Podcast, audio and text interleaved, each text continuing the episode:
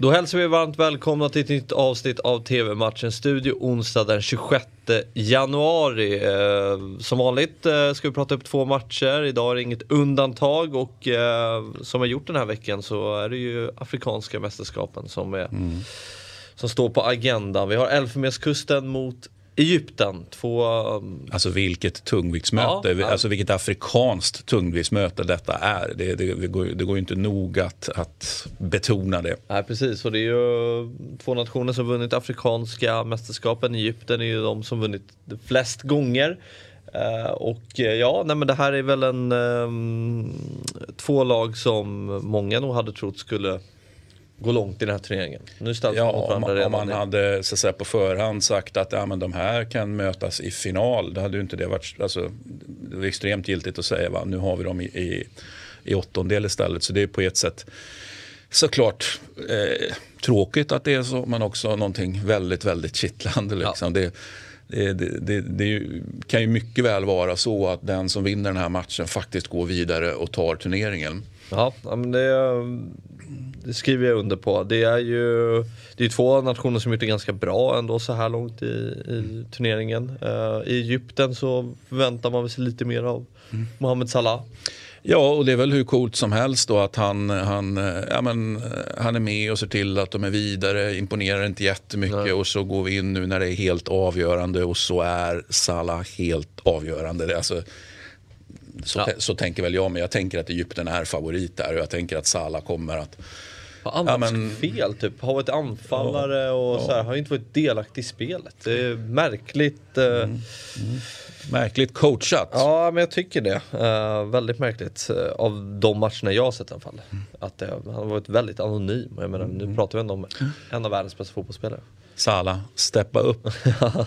ja, det är klart han har ett eget ansvar också på det. Uh, ja, men uh, vad tror du då? Vad hoppas du på?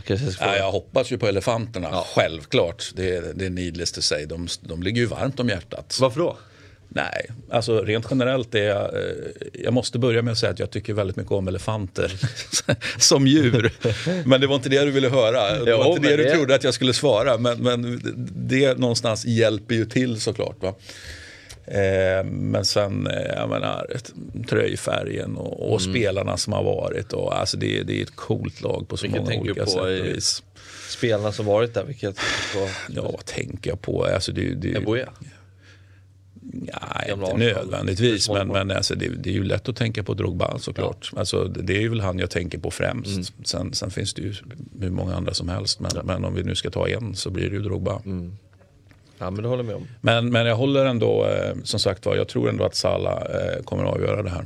Ja, du tror det? Ja, det gör jag. Hoppas inte det, men jag tror det. Ja, ja Spännande. Eh, 17.00 startar matchen och ni ser den på Viaplay. Eh, nu till Ligue och mötet mellan Angers och Saint-Étienne. Det är ju ett Saint-Étienne som eh, ja, jag vet inte, de förlorade ju mot Lyon eh, i helgen. Eh, och vi utnämnde dem ju, det var väl förra veckan vi konstaterade att Sankt Etienne är fotbolls-Europas sorgebarn nummer ett. Eller i alla fall en i, i av en handfull. Mm. Liksom. Och, ja. Vilka har du mer då? United? Ja, jag tittar inte så mycket på, på jag tittar framförallt på andra ligor. Då. Till exempel den här ligan. Nej, men du har ju spanska ligan också, men där har man, man kan ju diskutera Valencia, vad man... Nej, men jag, jag, tänker mer, där, där, där ligger liksom Levante och så vidare. Men, men liksom, vad har man för förväntningar på? Om vi tar mm. Levante till exempel. Ja, jag kanske inte hade sådär otroligt mycket större förväntningar på saint Etienne. Men saint Etienne kom ju ändå från, det har vi pratat om tidigare, det var en av Europas absolut bästa klubbar. Ja. Sen att det är massa årtionden sen, det är en annan femma. Men det är i alla fall en stor ja. klubb då som som verkligen är i, i in disgrace någonstans. Så. Ja, men, men ni har gjort tränarbytet nu då, och vi får väl se. Det har inte blivit någon så att säga, jätteeffekt än då från Poel, lite interim och nu Dupra. Eh, vi får väl se. Spännande också tränaren då som ju är ny inför säsongen i Angers, hemmalaget här som jag har följt lite, lite extra då sen de gick upp för, för eh, jag kommer inte ihåg exakt hur många säsonger, fem, sex säsonger är det nu. Eh, det är ju faktiskt eh, ja, för det första ersätter han ju en tränare som satt från 2011 till 2021 som alltså mm. liksom kunde sätta grejerna väldigt defensivt kan man tycka. Eh, eller det är många som tycker det, jag har inga problem med det. Satte verkligen det. Så, så, så det, det, är såklart att det finns någonting som sitter där när någon har fått jobba och jobbat ganska framgångsrikt med saken i tio år. Eh, men lite häftigt ändå. Eh, han har nämligen också varit runda slängar i tio år. Batikl som han heter, mm. nye tränaren. Eh, han har assat i, i Lyon. Så det här är det klassiska, liksom en, en, en assisterande, alltså en andre gubbe som går upp och blir första mm. gubbe. Eh, rent generellt tror jag inte på det. Jag tror, eller i många fall i alla fall så är du andre gubbe så, så är du oftast jävligt bra på det. Och, och, kanske inte riktigt lika bra när du tar steget upp. Så att, fortsätter att följa Angers eh, noga och eh, liksom vad Batikl ska, ska hitta på för någonting.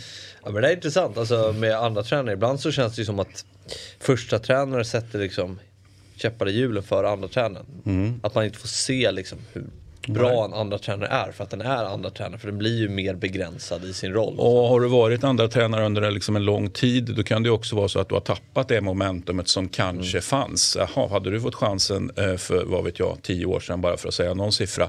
Ja då kanske du hade kunnat utveckla de här första tränaregenskaperna. Ja, ja, Men har man levt lite grann i, i, i skydd av en eh, första tränare eller flera olika första tränare ja, då kan du också ha tappat den där förmågan som du eventuellt hade från början. Mm. Så att, eh, super... En, en fotbollsfilosofisk väldigt intressant diskussion. Ja, och, och, och, se hur, hur Batik eh, liksom, börjar ju säsongen starkt. Angers börjar alltid, höll jag på att säga, säsongen starkt även i högsta serien. Så man rycker till lite grann. Att, aha, man, wow, ska de vara så här bra? Nej, det ska de ju inte. För de har ju en en lönebudget som, som, som är långt ner i, i tabellen och så vidare. Va? Men överpresterar. Och sen är det ofta så liksom att man då tappar man lite kring jul och, jul och nyår och sen ser, ser man ändå till att ha hyfsad marginal neråt nu. Men nu är det ju det är en ny tränare, eh, delvis nya spelare också såklart. Och det är en ny vår, så ja. vi får se vad som händer. Det som är konstigt med Santet igen är ju att man har ju sin framgångsrika ungdomsakademi. Liksom. Man har verkligen bara fått fram så många talanger som man sålt till stora ligor. Och att man då inte kan ha en stabilitet på mm. A-lagssidan är märkligt tycker jag. Nej, det är under all kritik. Mm. Ett sorgbarn helt enkelt. Och vi räknar väl med en ny förlust för eh, för... Ja, alltså så som det ser ut nu. Jag skulle annars kunna tänka att det är en sån här match där man liksom, eh, det sagt ett gäng verkligen gör allt alltså inte nödvändigtvis för att göra ett mål utan för att inte släppa in. Och att man då skulle kunna kriga till sig en poäng. Men när man ser deras insatser på slutet, liksom, alltså de, de faller ju som en fura i, som vecka efter vecka efter vecka. Så att, eh, det är klart att någon gång kommer de, måste de ju liksom ja. plocka på sig någon poäng. Och här ska jag väl också säga att Angers har ju en del spelare nere i afrikanska också. Så att det finns en sån, mm. det finns en sån aspekt. Då. Eh, så, så, så, ja.